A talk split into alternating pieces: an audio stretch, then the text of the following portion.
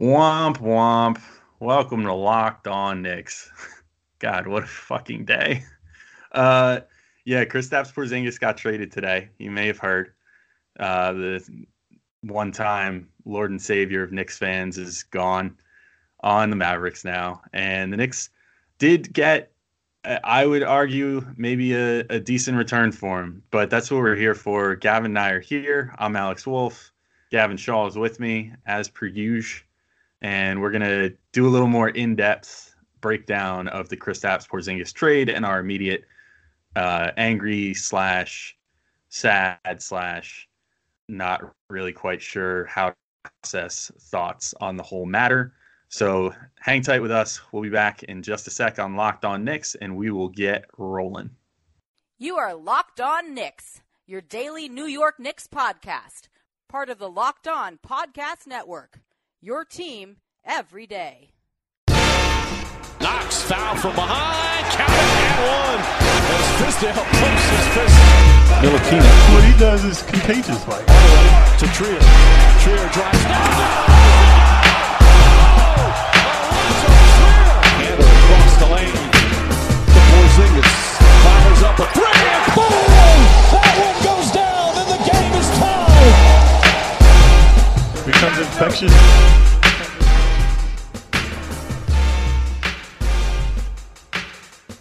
Alrighty. Welcoming guys, Locked on Knicks.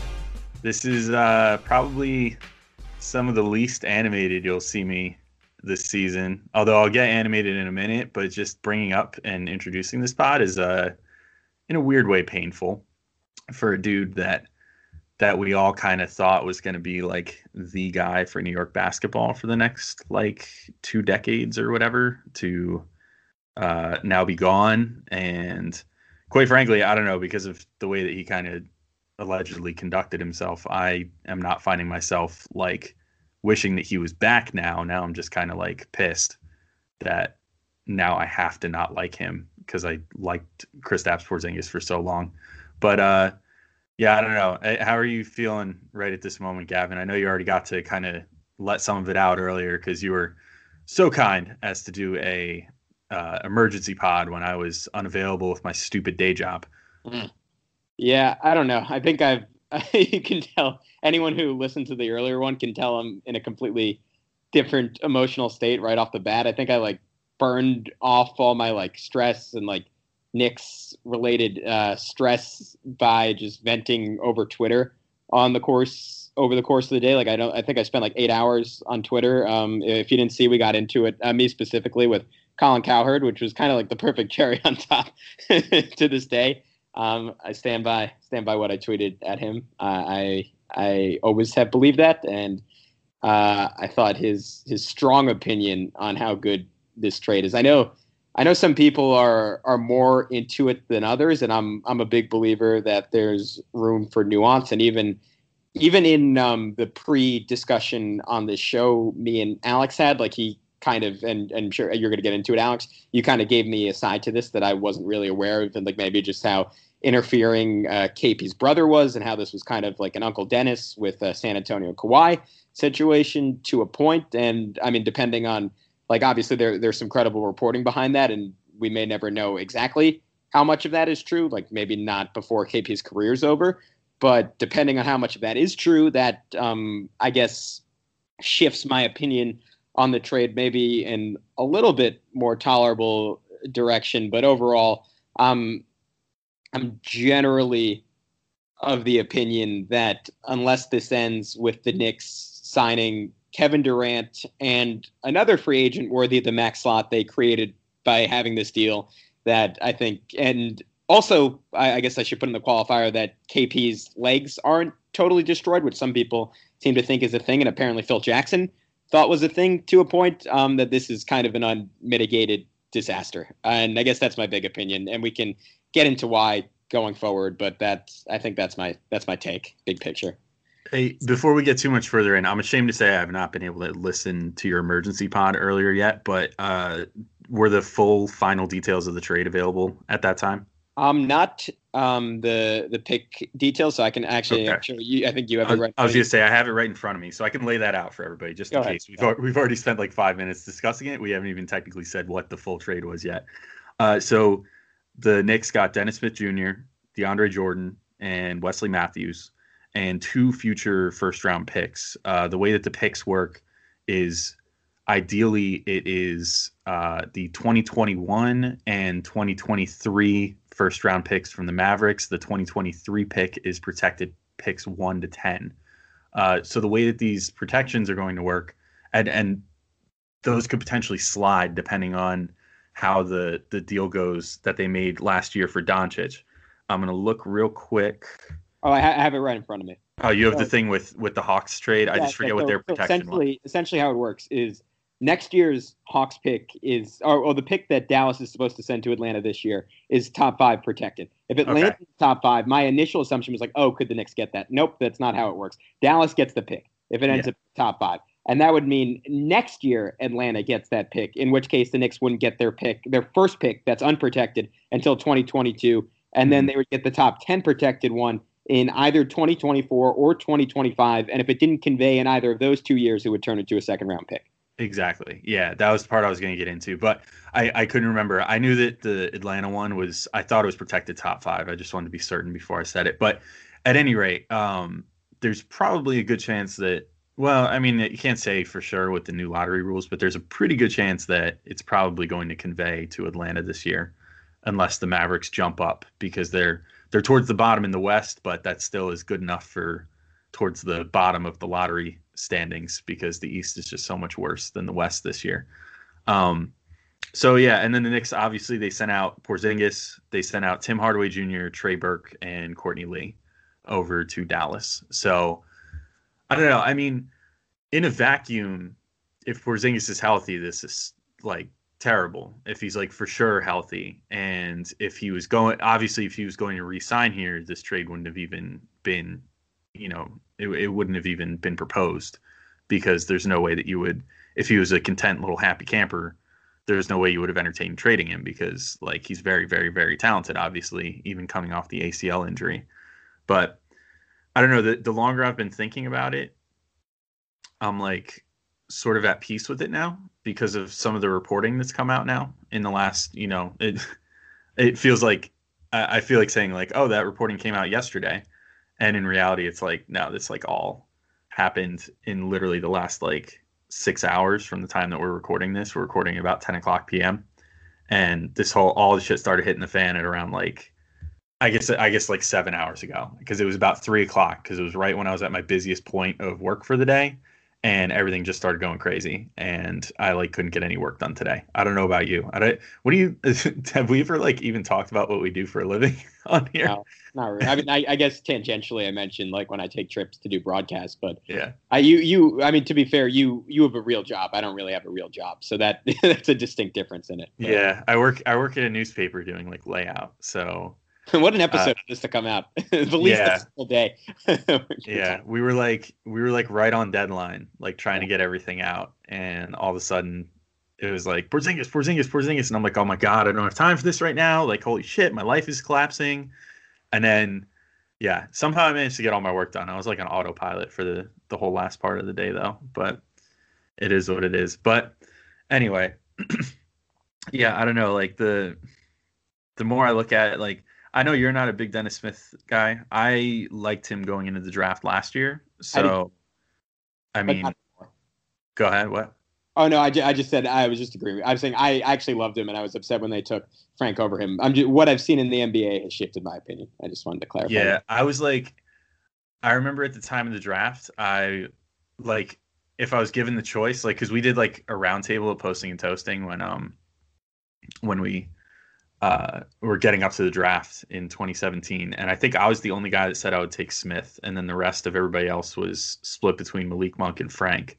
But like, I remember that year I was kind of at peace with whoever they wound up taking, and it was just like, well you know, Phil Jackson's been an okay scout since he's been with the Knicks. Like Phil Jackson, Clarence Gaines, like that whole combo. Like that was one thing that they really did fairly well. I thought was the draft. So I was kind of cool with whatever decision they made. But I did really like Smith then. Uh, I don't. I don't quite know how to feel about him right now because he's definitely he's shown some really really problematic tendencies in the NBA. First off, like this whole saga that he just had recently, where he like wasn't showing up to games and practice and stuff for the Mavs just because he was like like pissed off about his role or something, which is never really a good sign. But I mean, to be fair to him, he did eventually maybe under the maybe with like the promise of getting him traded, he did come back to the team and he kind of balled out on the Knicks the other night. Um, but like, I don't know. I, I still kind of think maybe there's a chance that there could be some hope that he could still be a good player. And I hope that maybe Fizdale, the guy who somehow turned Mudiay into at least a somewhat passable NBA player, can maybe do a little something with Dennis Smith. But that's just me. Yeah, I am. Um, you know what? I'm not as high on him, but I want to. I want to leave a little mystery. Let, us take a quick break. We'll come back and uh, we'll, we'll talk about the actual mechanics of this trade next on Locked On Knicks. Welcome back into Locked On Knicks. Gavin Shaw, Alex Wolf with you. We are in- re-litigating because I already did it earlier. The uh, Knicks Mavericks trade in which Chris Kristaps Porzingis went to the Dallas Mavericks with some other guys, and the Knicks got back Dennis Smith Jr. and some other guys. But Dennis Smith is the guy we're focused on right now. Obviously, Alex, you gave some qualifiers on it, but you're a little bit more into him than I am. I, I guess my issues are as follows with him. Um, a guy who's obviously an incredible athlete. No one's doubting that. But to me, like my biggest priority in a point guard is how heady are you? How well can you shoot? How well can you defend? And in all those areas, I genuinely feel he's lacking. Like defensively, he was a mess last year. He hasn't been all that much better this season. The three point shooting has gotten a little better this year. He's up to 34%, but at the same time, he's still right around a 70% free throw shooter, which is usually the best indicator of a guy's long term shooting ability. And just the fact that Dallas seems so willing to get rid of him. And obviously, if the whole premise for dealing him was that they were to get Kristaps Porzingis, which who knows, like maybe these talks were going as far back as two weeks ago, then like that's pretty reasonable. It's not necessarily an indictment on Dennis Smith, but you just kind of got the feeling the whole time Rick Carlisle and the entire Mavericks organization never valued him all that highly. And to me, that that's kind of the biggest damper on him maybe being a good player. And then I guess just as far as the eye test, I've I've just never really been all that impressed when I've watched him. Though I don't know how much that means, but yeah, I guess that's that's why I'm not super duper bullish. And I guess I go back to my last point that this trade is kind of um, either made or broken based on who the Knicks end up with this summer. Yeah, I'm not like, I'm certainly not looking at Smith as if he's like a prized asset or anything. He is like 1000% flawed. Like I really don't it don't don't get me wrong, I'm not like over the moon that we got him. I am just I do think that there's something to the fact that like he seems to me like he plays almost like a super Emmanuel Mudiay, even at his worst. Like, and that's maybe more of a testament to just the fact that Mudiay is kind of average. But at any rate, I mean, I think that I think that he's the type of guy that Fizdale will like, and maybe can unlock the best in him. I guess we'll see over time. You know, we've got him now for his rookie deal, which is nice. Um, and strangely enough, despite all of the all the Twitter arguments, all the comment section arguments, everything about Frank versus Dennis Smith Jr. I think actually the best way to play those two might actually be to play them together. And maybe over time that'll be a pairing that proves to work pretty well because Frank can pick up Smith on the defensive end. Smith can kind of take some of that ball handling load off Frank on the offensive end. Also, it should be noted that it's it's always come up. I've noticed whenever the uh, the Knicks and Mavericks play that they're actually kind of good buddies, Frank and and Smith. Like they kind of got to know each other during the draft process, and they're already like familiar with each other and kind of chummy together. So, I it, I don't know, maybe I I'm trying to like really find some silver linings here in hmm. just like the the short term because like you know some of this, like you said, most of this trade is with an eye on the future. Unfortunately, like it, there's not a lot of instant gratification which maybe isn't a bad thing because the Knicks always seek the instant gratification moves. And for once, even though it's a move that not a lot of people agree with right now, it this is a move that's kind of eyeing the future, which most of the moves from Perry, uh, Scott Perry, have looked towards the future. So, right, I don't know, but um, yeah, do you have anything else to add on Smith or whatever? Because I want to get into my favorite new wrinkle of the of the trade drama. Yeah. And I guess, and here I'm, I'm going to let you do that because I just just kind of a way to to bridge us there. Um, I I kind of feel like this trade is the opposite of that in a lot of ways. And like even if it does work out where you get a KD and then you complement it with either Kyrie or less likely Kawhi, that's you're you're still building a nucleus around two guys who would I mean Kyrie is obviously a bit younger than those two, but would have maybe like five, six, seven years at most. While KP was a guy we were looking at that was going to be a Knick for 10 to 15 years. And, and to that point, um, I kind of go to that tweet uh, former Locked on Knicks host Jared Dubin had earlier today saying Charlie Ward was the last Knicks draft pick to sign a second deal with the team for longer than one year. He was drafted when I was seven. I'm now 30. So that just gives you an idea of like the long term like I mean I mean you're you're describing this as like something distinctly different than what they've done in the past. I would argue this is part of a continued trend that has kind of wrought havoc on the franchise for the last 20 or 30 seasons. But what you explained to me before the show is that what I'm imagining is like maybe to some degree of fantasy land, and there wasn't a scenario that this could have worked out because of KP's brother. Yeah. So first off, let me just finish with my eye to the future thing. When I talk about the eye to the future, obviously the immediate future is signing free agents using all that space. But I do think I think that getting those draft picks, when was the last time A that you can remember that the Knicks received draft picks in advance in a trade? You know what I mean? Like they traded for the pick that took Jerian Grant the night of, which was a thing. But like other than that, other than a draft night trade, I can't remember. I I'm trying to think of the last time the Knicks had multiple first round picks. It might have been the David Lee and uh, Channing Frye draft, if I'm remembering correctly.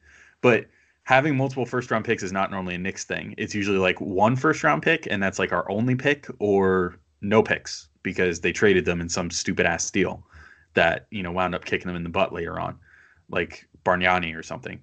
So in that respect, I'm saying like that's looking towards the future. Like it seems so long from now, like 2021 and 2023.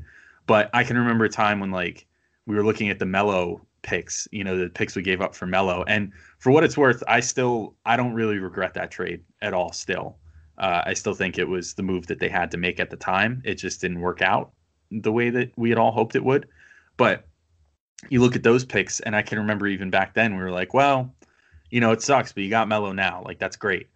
And then years down the road, we're like, shit, like this didn't work out the way that we thought it was going to. Now our team kind of sucks and we're stuck with no draft picks. Like and most importantly that that first pick that the Knicks are getting from the Mavs is completely unprotected. So if this whole thing doesn't work out the way that they think it's going to work out and Porzingis and eh, Porzingis doesn't come back the way that he wants or we'll get into the next thing with Porzingis in a minute and maybe he's not there, then the Knicks could actually be sitting pretty in a couple years because as is evidenced right now, just Luka Doncic with some dudes around him. I mean, he's phenomenal, but he's not like drag a team kicking and screaming to the playoffs good, especially out west yet. So yeah, I guess I guess that that's like where I would like disagree. Like I'm kind of of the opinion that within two or three seasons, like Luka Doncic is going to be um, a, either an MVP or near MVP caliber player. Because look at it like that, like he's he's a teenager right now and their their team is pretty much trash without him. And like the fact is, like they're only four games out of the playoffs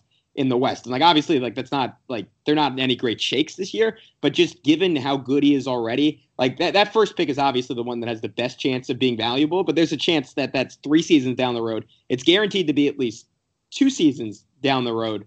Like I I just like I don't think like I'd be shocked if that pick ended up.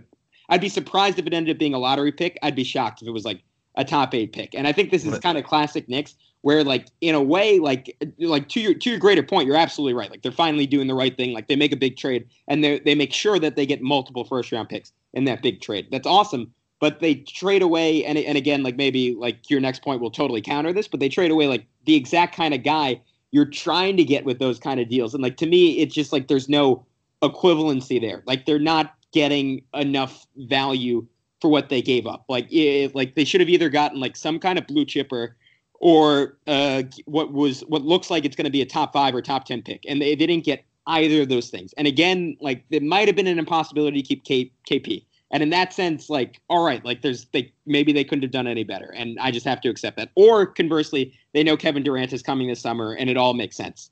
But without those two things, or one of those two things, or one of those three things being true, then it's just like another like shitty Knicks trade in my mind. But anyways, but Well, we- let me we- let me counterpoint you one more time. This is just a quick one. This Yeah, is no this is going to be a quick counterpoint. So to your point about even if Porzingis isn't with the Mavericks, that even if like Luka Doncic might turn into like top five player, which I could certainly see happening as well. Uh, my counterpoint would be there is another team that has a player who has turned into a, a top five player that you know started off not so good when he was first there and has reached a little bit of a peak of winning a playoff series and otherwise has not done much of anything. And that's the Pelicans who are now trying to move Anthony Davis maybe by the deadline maybe over the offseason whatever because he's trying to force his way out.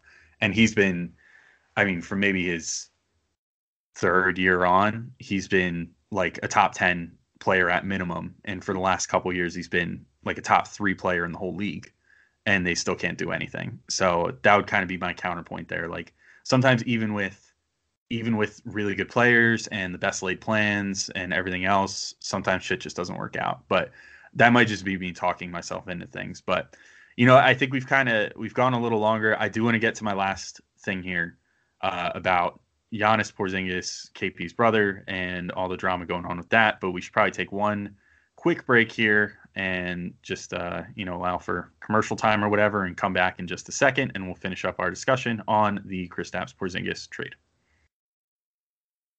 And we're back, finishing our discussion here on the Kristaps Porzingis trade. So we've we've been alluding to it for what feels like about 10 minutes now and i keep getting sidetracked and keep trying to talk about draft picks and dennis Smith jr and all this other bullshit but since gavin did the pod earlier there has been some new reporting that has come out on this whole spiel uh, gavin let me ask you again just what was available at the time you recorded was the whole thing about porzingis with the qualifying offer from shams out at that point when you recorded earlier It might have been. I didn't even. I literally like this was. It was basically just. it was just raw emotion organization. Yeah, that, that's all. gonna- That's all it was meant to be. Yeah. you're in a glass case of emotion Oh, you still am. Trying to you know, my day was kind of weird. I not to sidetrack too much again, but I just I don't know. Today felt like just one of those shitty days, and like I feel like I definitely have to mark down like the date of January 31st just so I like remember it for future years to be like, well, it could be worse because like I had kind of a kind of a crummy day at work. Like it got really busy, and of course all the Porzingis stuff was going down. The Porzingis thing like ripped my heart out right away. I got home and I'm like, damn it, I'm hungry, but I don't want to cook. I'm like distraught.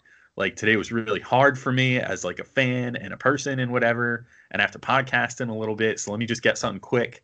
I ordered Domino's pizza, and then the shit didn't get here for like an hour and 20 minutes, and I was sitting here like hangry for like an hour, and then finally I got to eat, and then I got on here. So thankfully I ate before I came on here. I would I would have just been like a real raging bitch on here. But anyway, yeah, that's how my day went. So anyway, so let's get we get back on on topic here. Yeah. So there was there was conflicting tweets sent out by uh by Shams Shanaria. Is that how you pronounce his last name? I've never said his last name out loud.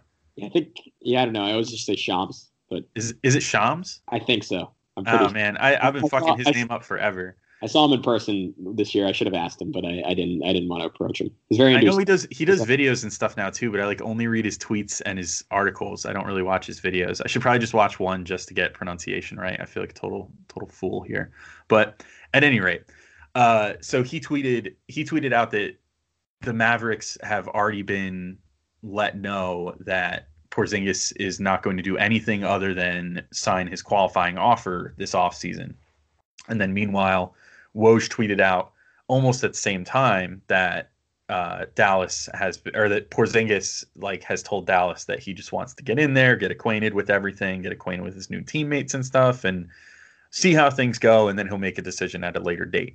So there's kind of conflicting reports there. However, if you believe Shams with his Shams or Shams, however you say it, um, with his reporting, it, that might have been part of the push to get Porzingis out of New York and might have been what forced their hand because the reality is this. So the Knicks should, if they had pushed things to the max of what they could possibly offer, uh, Kristaps Porzingis could have offered him. It was like roughly 150 million over five years, if I'm not mistaken. And so that would have been his his contract for the offseason. And that's like far and away more than anybody else could have offered him.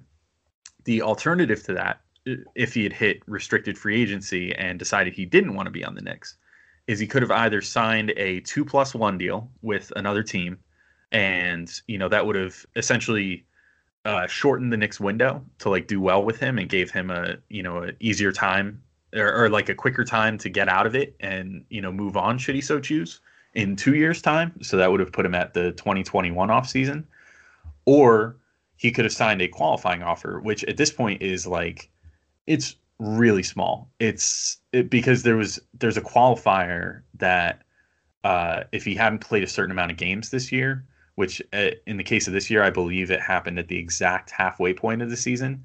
Uh, his qualifying offer went from like roughly seven and a half million for one year to like four and a half million for one year.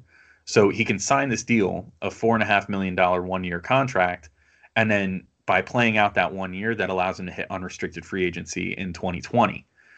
So if they were dangling that as like a legitimate threat, him and his his brother, who is also his agent, Janis, I mean that's I can't blame the Knicks if they thought that he was actually going to go through with it.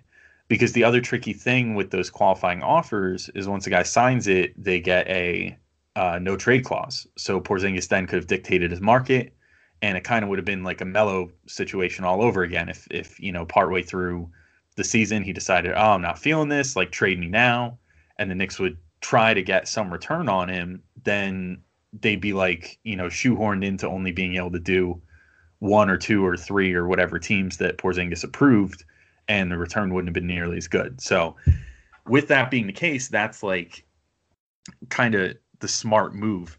Now, there was also some reporting from Vincent Goodwill of Yahoo Sports, and I promise I'll wrap this up because I'm taking like a really long time just to set the stage here. But I feel like there's a No, ton of info that came out. Yeah. Um, but so he reported, uh, uh, Vincent Goodwill of Yahoo Sports, that Porzingis and his brother were perhaps putting like trying to put themselves a little too far ahead of management, also of Scott Perry, the GM, and Steve Mills, the president. Uh, I'll, I'll read just a, a little passage out of that, just for everybody, you know, everybody's information if you haven't read it already. Um, Porzingis clearly soured on the direction of the franchise, and if he wanted out, credit to the Knicks for keeping it quiet and moving him quickly, as opposed to the melodrama the franchise has been known for for the past two decades. There were concerns about giving Porzingis a full max contract because of his injury, league sources told Yahoo Sports, and there were concerns off the floor. That's the important part. The Knicks were worried about Porzingis' brother Janis, who's been more involved in Kristaps' affairs and wanted to make demands to the front office without acquiring certain uh, sorry, about acquiring certain players, sources told Yahoo Sports. When the front office pushed back, the doubts about Porzingis having a future in New York came into play. So, if that is true, and obviously uh, there's going to be all kinds of reporting on this over the next couple weeks, I think, and it's going to be it's going to be leaks from the Knicks, and it's going to be leaks from Porzingis's camp, and from the Mavericks, and from you know I don't know some guy that lived in Porzingis's building. Yeah, I'll have to And- leak some stuff in the next few days. So just be Yeah. ready. I mean, there's going to be a lot of stuff. Like, there's going to be a ton of reporting on this because everybody's going to want to like unravel the mystery because this seemingly came out of nowhere. Which also kind of credit to credit to the Knicks front office, like in a weird way. Like, props to them for running such a tight ship that they were allegedly shopping Porzingis for weeks, or maybe even I read in one story that they had been sort of quietly fielding offers for him for the better part of the season just to gauge a market. That none of that got out. I mean, that's pretty damn impressive in today's NBA, where uh, you know access is so important, and you know giving tips to you know these beat writers and stuff can, and the national writers like Woj can kind of get you like brownie points and stuff for later on. It's I, I think a kind of a credit to the Knicks front office that none of this leaked prior to this, but if that's the case, and Janis was essentially using the qualifying offer to hold the Knicks hostage, I don't really think they had any other choice. And apparently, they had multiple deals on the table that they had been considering, and this was the best one that they had. And if that's the case, and the worst that like if you look at this versus other trades for other superstars, young or old or whatever, in recent years, this is like a pretty decent return, all told. Like they got back two first round picks, a one year removed lottery pick, and they freed up like 40 something million dollars cap space.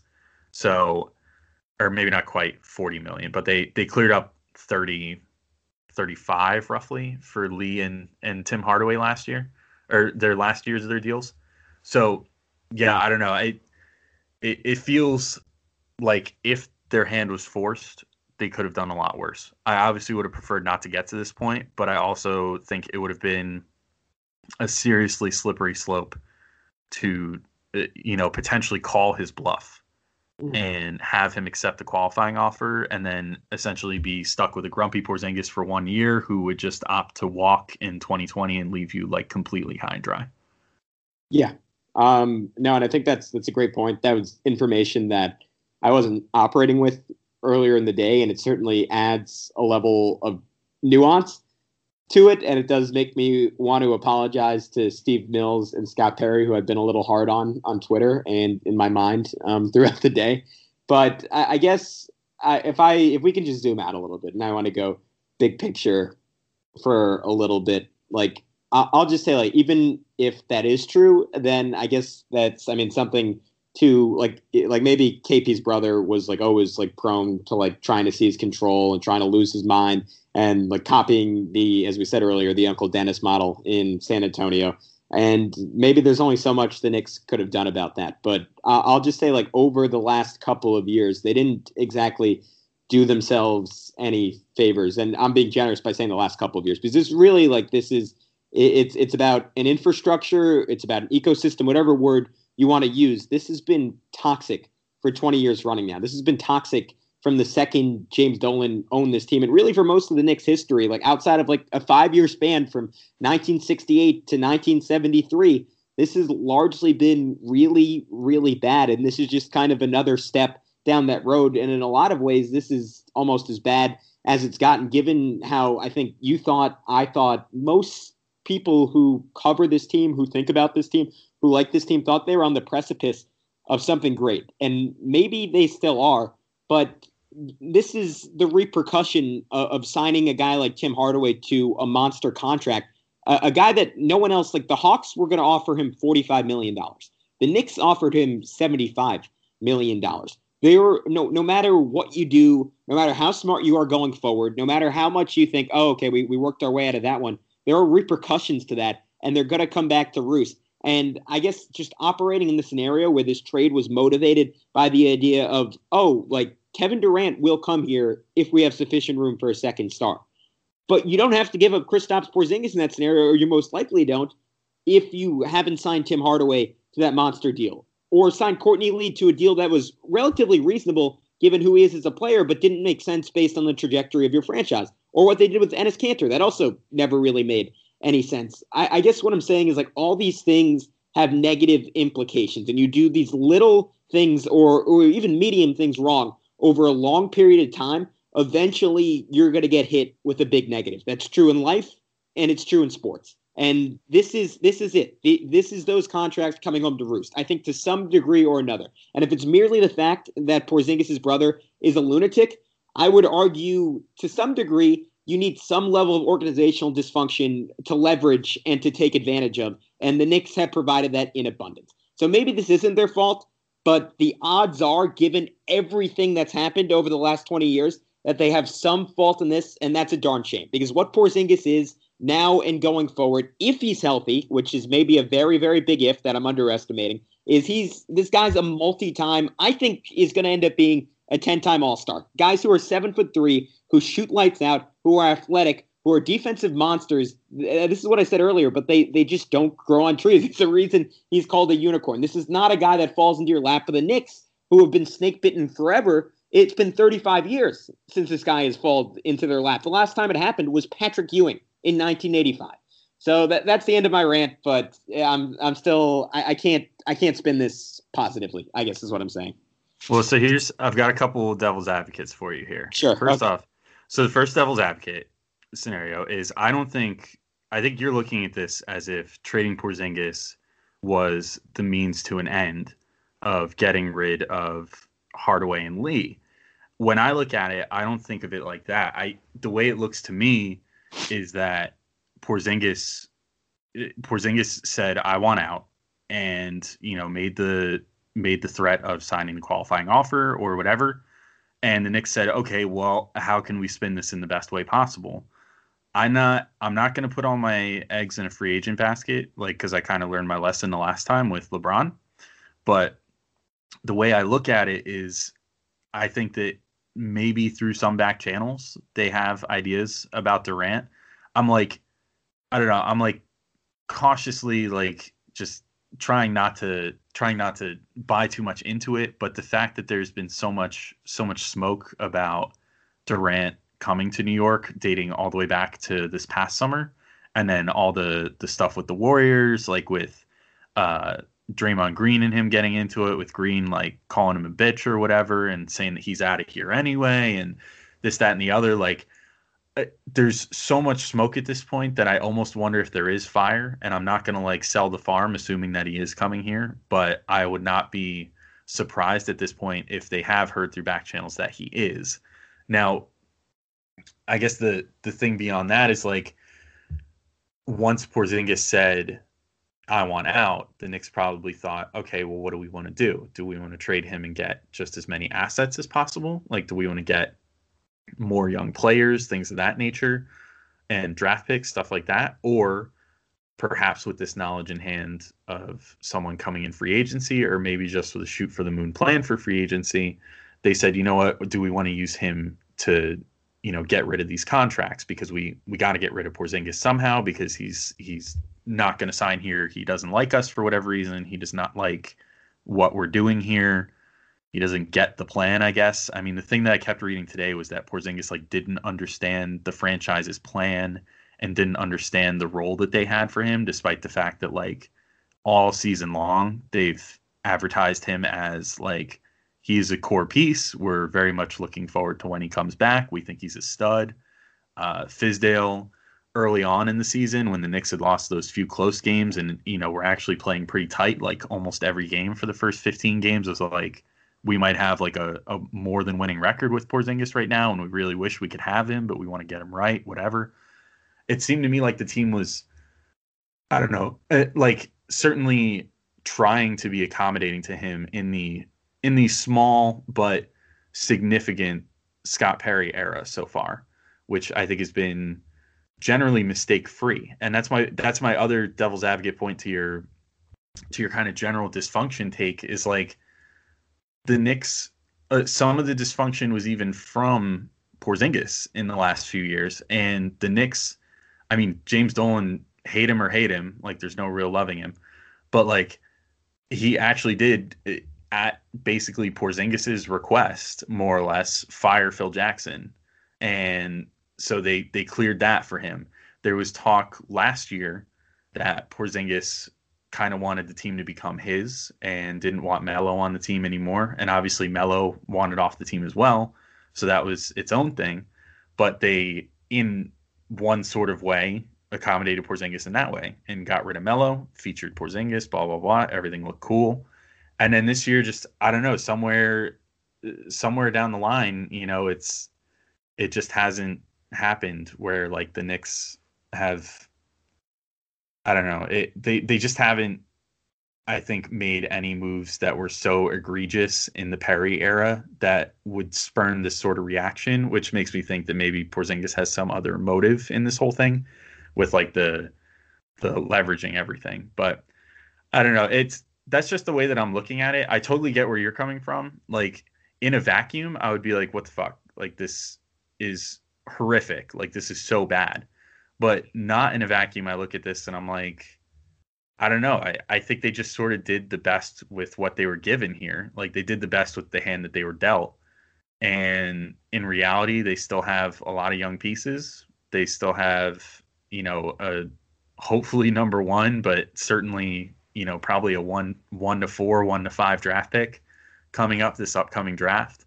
And then they're gonna have, you know, essentially enough cap space to sign two max guys and maybe even a little bit of money left over. So I don't know. I'm trying to stay optimistic through the whole thing. I am hoping that they didn't make this move strictly with like a pipe dream in mind. I'm hoping that there is there is some sort of chatter that has gotten to the Knicks that makes them think that they have a shot in this free agency. And I also hope that before they would I would think based off of Perry's track record at least, Mills, I don't I don't necessarily trust as much because you know, as you mentioned, he's the guy that signed Hardaway to the deal, and that was like not a great move. um, but you know, I, I just think that Perry at least is smart enough to not punt on a guy like Porzingis unless he felt like he absolutely had to. And I, I don't know. That's just kind of where I'm at. I'm sort of running out of steam here because I feel like I just said a whole bunch of stuff and a lot of thoughts, but that's just kind of my level-headed assessment. Like I'm trying to look at this like I don't want the world to come crashing down because I, I was really starting to feel optimistic about this team mm. and and everywhere that it was going. And I think that there's still reason for optimism, even if even if the Knicks would strike out in free agency this year.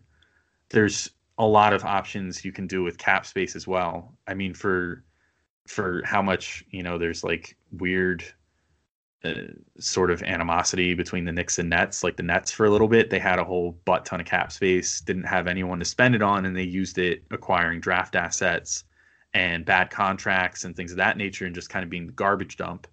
And the Knicks could certainly do that, or they could do the Lakers model and just sign a whole bunch of one-year contracts and stack them up year over year, and then just kind of wait for that one guy to come along and and then you know blow the whole amount of money at that point. So there's certainly options.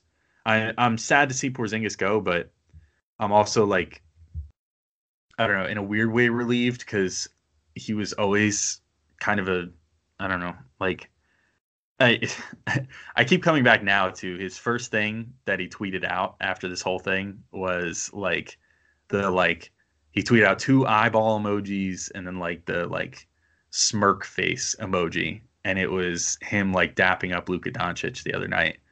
And I'm like, so that's the first thing that you put out. You don't put out like, thanks New York, thanks to the fans, like always loved you guys, whatever. And I'm like, well, ultimately, like screw him then. Like, I don't really have time for you know adoring guys that don't give a shit about like the team or the city or anything else. Because ultimately, I'm a Knicks fan and I'm not a Chris Kristaps Porzingis fan. So I'm ready to move on. Yeah, I don't. I, I'm I'm glad like we had like different takes on this because like if you were in line with me, it would have just been like just shitting on the Knicks and like I do. Like I I, I want to say like I, I genuinely appreciate the nuance you're bringing to this, and I think you've made me shift my perspective to a degree. Though I, I can't say I I I just I'm so and and again like it's it's unfair to like assign like the sins of the past to those in charge in the present though as you noted, like Steve Mills is far from sinless, and Scott Perry, like obviously, like he's done solid so far. I wouldn't say he's like outside of I guess the Mitchell Robinson pick, like had like really like strokes of genius. So I'm I kind of I want to see more before I'm sure this wasn't a horrible mistake. Um, I guess uh, just to touch on a couple of those, and then we should probably wrap this up. As far as free agents, like I, I really hope you're right, and I like if if the truth is some combination of keeping KP being utterly untenable and Kevin Durant indicating that he's coming to the Knicks, then and and he does actually come to the Knicks, like eat crow. Like I'll say, like I was I was absolutely, absolutely wrong to rip them the way I did, and it'll it'll work out. But if he doesn't, and like I just there's you you can tamper all you want. There's no way to get a guarantee. Like if the Warriors win another title this year, and right now, like I'd be shocked if they didn't. Like I would I, I basically like if they go injury free, like I don't think there's a scenario where they don't win the championship this season. Um, like I just like I don't know how you leave that. That's four titles in five years. It'd be three and four for him. Like that's just, or maybe maybe I'm getting that wrong by one. But I, either way, like that. No, that would be right. Do you not do you not think though that the Lakers knew about LeBron like close to a year in advance? No, I do, but I also think that situation was a little bit different just given like I mean Golden State has an infinitely better infrastructure than Cleveland and it's also I think LeBron just wanted to move to LA and I don't and like maybe you could say the same thing oh Kevin Durant just wants to live in New York but he's already like in one of the greatest cities in the world So I don't know. I mean, like uh, you might you might be right, and and there is there certainly has been a lot of smoke, but I just I'll buy it when I see it, particularly with someone who uh, I, I don't know him obviously, but who comes off as fickle as Kevin Durant does, and like ever changing. That's not even necessarily a criticism of him. Like I would be someone like who wouldn't have my mind definitively made up until the last second. Like it's a big, big decision. And you see the Knicks with the worst record in the league. Let's just say like they don't even come close to winning the lottery. They get the fifth pick. He tries to get Kyrie to come, but the Celtics go on some kind of run. They make it to the finals. Kyrie's like, you know what? I'm happy. I'm staying. Like, does Durant want to be the one guy? Like the Knicks like um, Micah Adams of ESPN pointed this out early on Twitter. Like the Knicks' track record of signing big free agents is knee destroyed Amar'e Stoudemire and Allan Houston. Oh, it's shitty. Yeah, they're yeah. terrible. I mean, in free That's agency, it. they really they've been shitty like for years. I, I I can't escape that. That's why I said I'm not I'm not putting all my eggs in the Kevin Durant basket. You know what I mean? Like, I'm not sold on it. I'm just hoping that that's why they. I like I said, I think there was two paths that you could have taken here. You could have taken the path like because I, I think no matter what, they knew Porzingis wanted out. That's what it sounds like, and you know you can't. Unfortunately, you could try to play chicken with him and you know put the hundred fifty million dollars in front of him and say, okay, sign that one year four and a half million dollar deal with hundred fifty million dollars sitting right in front of you. Busted knee, yeah, yeah, and and a you know coming off a busted knee and all this stuff, but it, that's such a dangerous game to play, and I really don't think that the Knicks are in any position to do that because they're trying to rebuild. So the reality is is that like almost at this point Porzingis was almost on it, it, feels weird to say, but he's about to come off his rookie deal and you got a bunch of guys that are on their rookie and sophomore deals that like it's almost like he's on a different timeline in a way, at least as far as like pay schedule and stuff goes. Yeah. Um so I understand it from that perspective, but I I think once I, I'm I'm sure that sometime in the last two weeks it became clear that like Porzingis or Janis for sure met with them and and laid this QO option on the table and said like get us out of here. And they were working on it probably for at least two weeks like seriously. And then it just they just kind of timed the leaks today so they sort of justify the whole thing. But I think uh I think they had two choices. The choices were trade and try to free up cap space for this offseason, make your run at free agents, or trade and get as much draft and young player capital as possible while you can and figure out the rest later.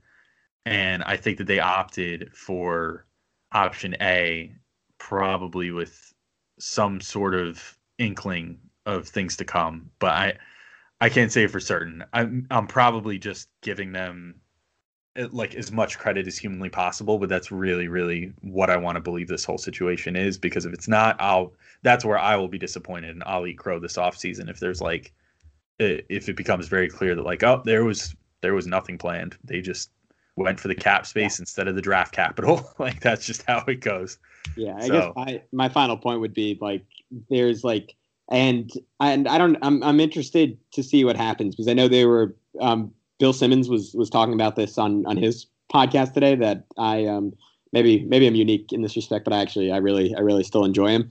Um, and and he was mentioning that like there was always talk that like Phil Jackson was would like tell anyone who would listen that like KP's knees or like his legs or his body as a whole was, was screwed in such a way that like there was no way like he was going to have sustained success in his career and I'll start off by saying that I'm absolutely not rooting for that. Like, I mean, even even if he did force his way out, like I wish the guy like all the success in the world. Like he was like again, like I, I said this in the earlier podcast, but like I I really believed after his first two seasons and like the start that he had to his third season, like he was going to end up being my favorite Knick of all time. Like no matter how much he screwed them over, and like maybe that's my flaw in this whole argument, and maybe that's shaping the way I think about it. Like I I am still going to root for the guy, and I hope he has a great career, and I'll, I say that, and I'll say simultaneously, if he does have a great career, like no matter like almost like what else happens, borrowing like the Knicks getting two guys and somehow winning a title, like that's just gonna be like of all like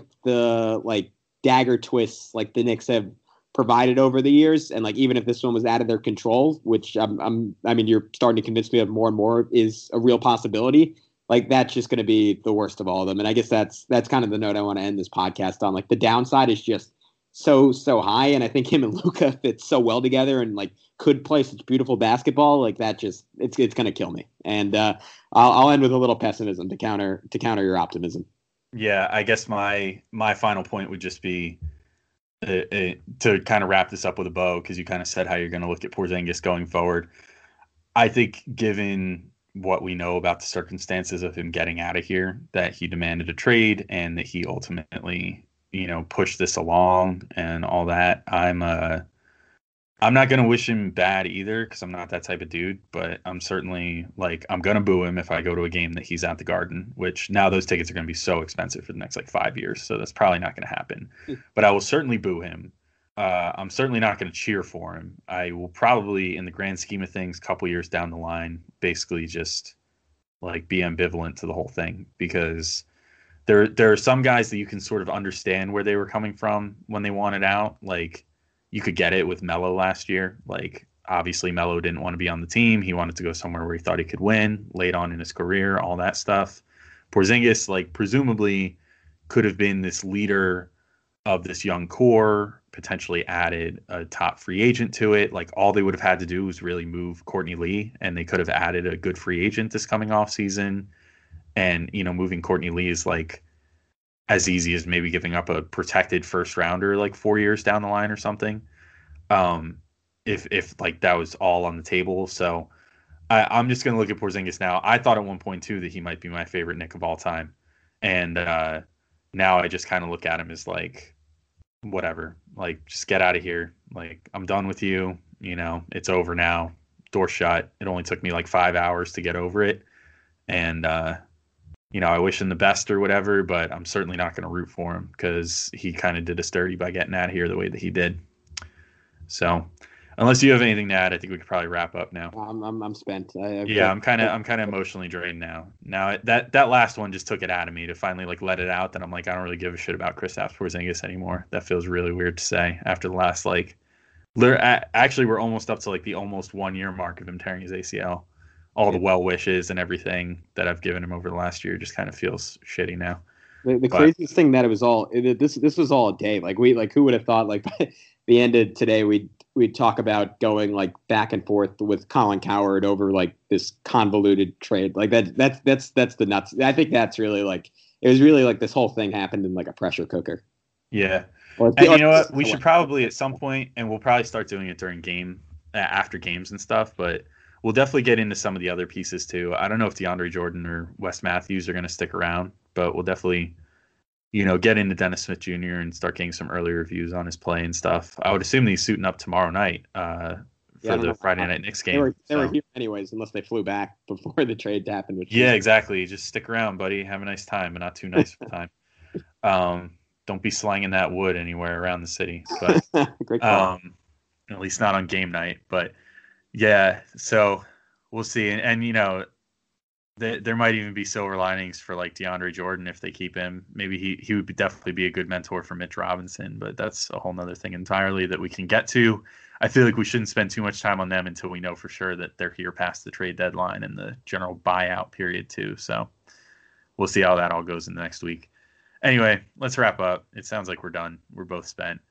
We're both. This went like an hour. We said we were before we got on. We were like, man, this would probably be like a half hour. But god damn it, man, there's there's a lot of stuff to talk about, and hopefully you all listening enjoyed it. So this has been Locked On Knicks, the Kristaps Porzingis goodbye episode. Bookmark this one for future reference for historic days in Knicks history.